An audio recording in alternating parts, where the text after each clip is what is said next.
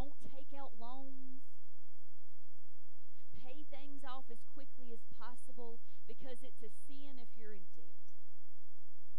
And people feel condemned because whoever's telling them this, they really truly believe it, and then they feel like, oh, I, I, I still owe money on my car, I still owe money on my house for another 15 years, and, and I'm sinning because I, I owe.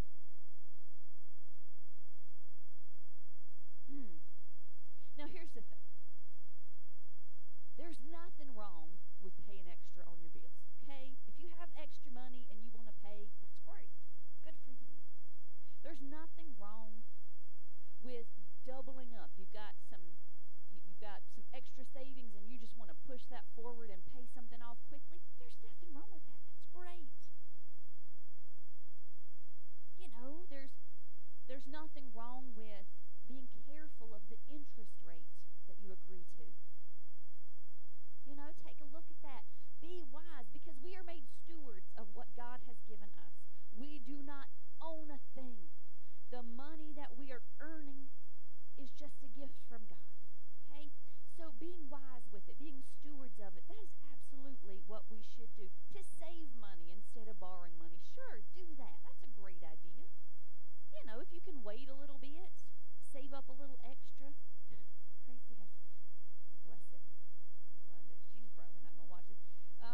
So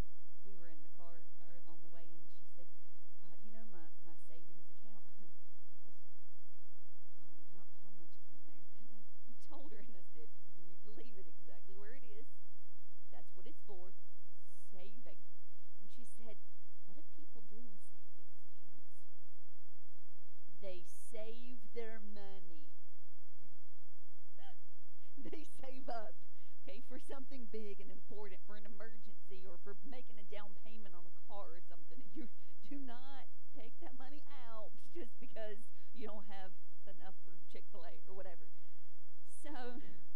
Again, y'all don't tell her that I said that. Okay, if you're if you were watching online, don't tell her. Thank you. Um, she'd be aggravated with me. But be sensible, okay? Please do be sensible in your borrowing. Remember that the more you borrow, the more extravagant your preferences are. The more you have to earn, the more you have to work, the longer you have to work. Okay, so yeah, be wise has given us wisdom for a reason. But here's the thing the verse says, Oh no man anything. It, this is the this is the conjunction portion from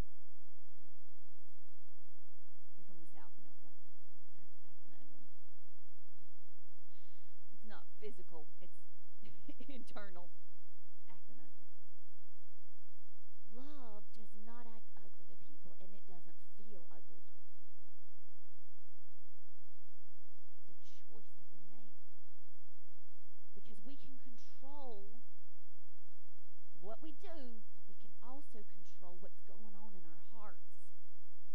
Because I can look like I love somebody, I can do good to them on the outside, but in my heart, I'm thinking, oh my goodness, I can't stand you. You're bugging the mess out of me, and I don't want to be around you right now. So here, Paul is saying, even on the inside, we owe a debt to those around us. Even on the inside, the way that we feel toward them, we owe them to love and to have good, positive feelings toward them, seeking to do right by them. Whew. In verses 11 through 14, it says, And that, knowing the time, that now it is high time to awake out of sleep. For now is our salvation nearer than when we believed. Night is far spent, the day is at hand. Let us therefore cast off the works of darkness, and let us put on the armor of light. Let us walk honestly as in the day, not in rioting and drunkenness, not in chambering and wantonness, not in strife and envying. But put ye on the Lord Jesus Christ, and make not provision for the flesh to fulfill the lusts So there's great urgency in these verses. We know that the time is fast approaching. This time that he's referring to, an occasion, a critical period, or an opportunity. It is high time to awake out of sleep because we have an opportunity. The hour has come to collect your faculties. He says, Our salvation is nearer now than when we believed. Salvation is nearer to us. He's not meaning the salvation of receiving Christ as our Savior, he's meaning the salvation of the second coming of Christ. He's saying Jesus is coming back sooner than the time that you first believed, however long it was. If it was 10 years ago, if it was 10 days ago, the coming of the Lord is closer now than it was then. So we need to wake up. We've got to awake out of sleep. Therefore, let us. Notice he meant he says this phrase numerous times throughout these next few verses. He says, "Let us." So he said, "We're all in this together. We're making the effort together. Let us cast off the works of darkness. Cast off. A, a while ago, we talked about what cast off was. I, I been months ago. But Paul uses the same terminology to cast off. It is as though you're taking off a garment, buying new clothes. He says, take off the old works of darkness. This is put away, aside. This is something that we do. Lay aside the works of darkness. This is not, God, cast off the works of darkness from me. This is a combined effort between us and the Holy Spirit that we say, God, I am choosing to cast off these works. Yes, Lord, help me.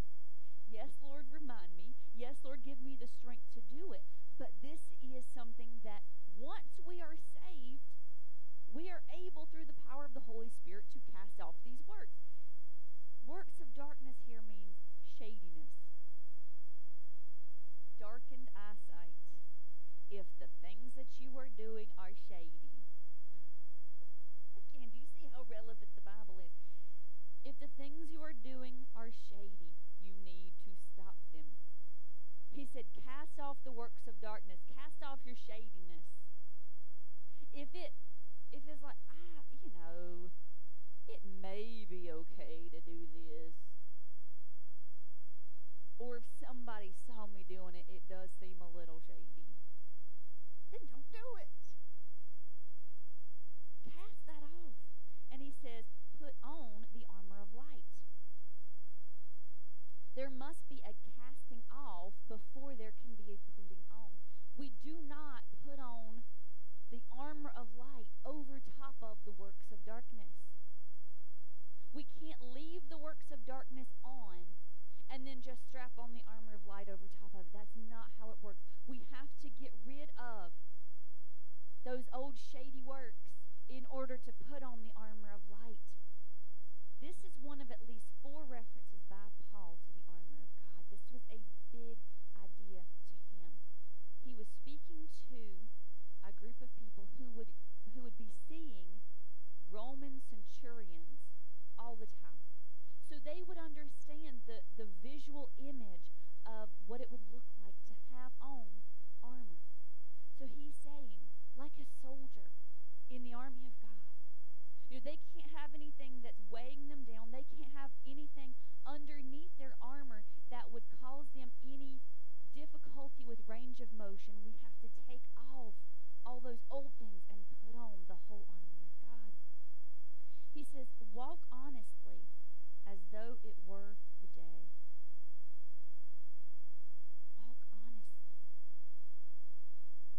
This here means live decently and with honor. And he tells us how to do that. Let us not be engaged in. There are six different things he mentions. He said, not rioting. This word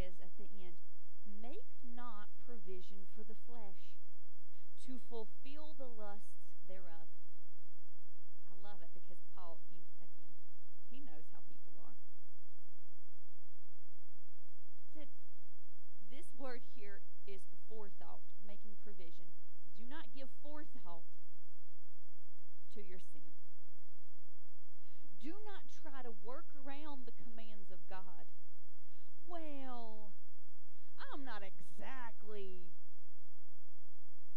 I mean, he goes right back to the shadiness. Well, I don't know if that's so bad. Justifying ourselves. Paul says, don't do that. Do not make provision for your sin. Don't try to make allowances for the things that you want to do and you're, you know, leaning back, condemning those over there. Well, at least I'm not as bad as they are. No. It's time to pay up. Paul moves from, again, strict civic duty to strict Christian responsibility. We are to owe no man anything. How? Number one, how? How can we do that? How can we owe no man anything? Well, first, yes, pay your financial debts, watch your borrowing. We must live with honesty and integrity because we are ambassadors of Christ. The more you borrow, the more you pay, the more you work, the more you stress, the more unhealthy you become in every way. Okay? So, yes, financial health and wellness, yes. Be, be sensitive. Pray about the decisions that you make. Use wisdom when you make the decision. Okay?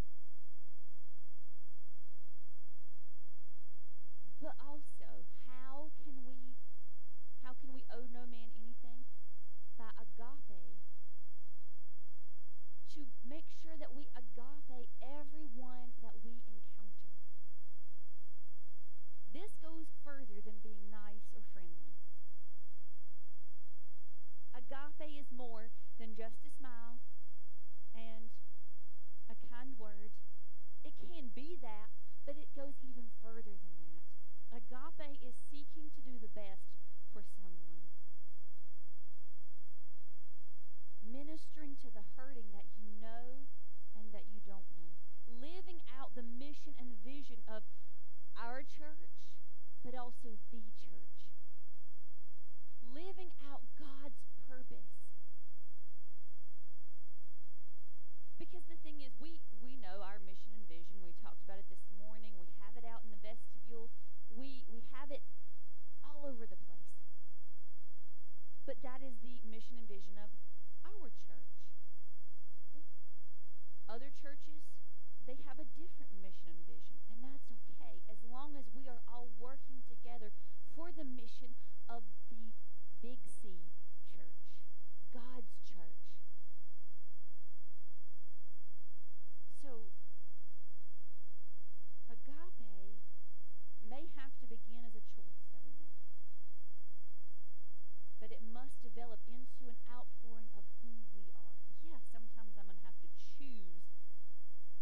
love somebody.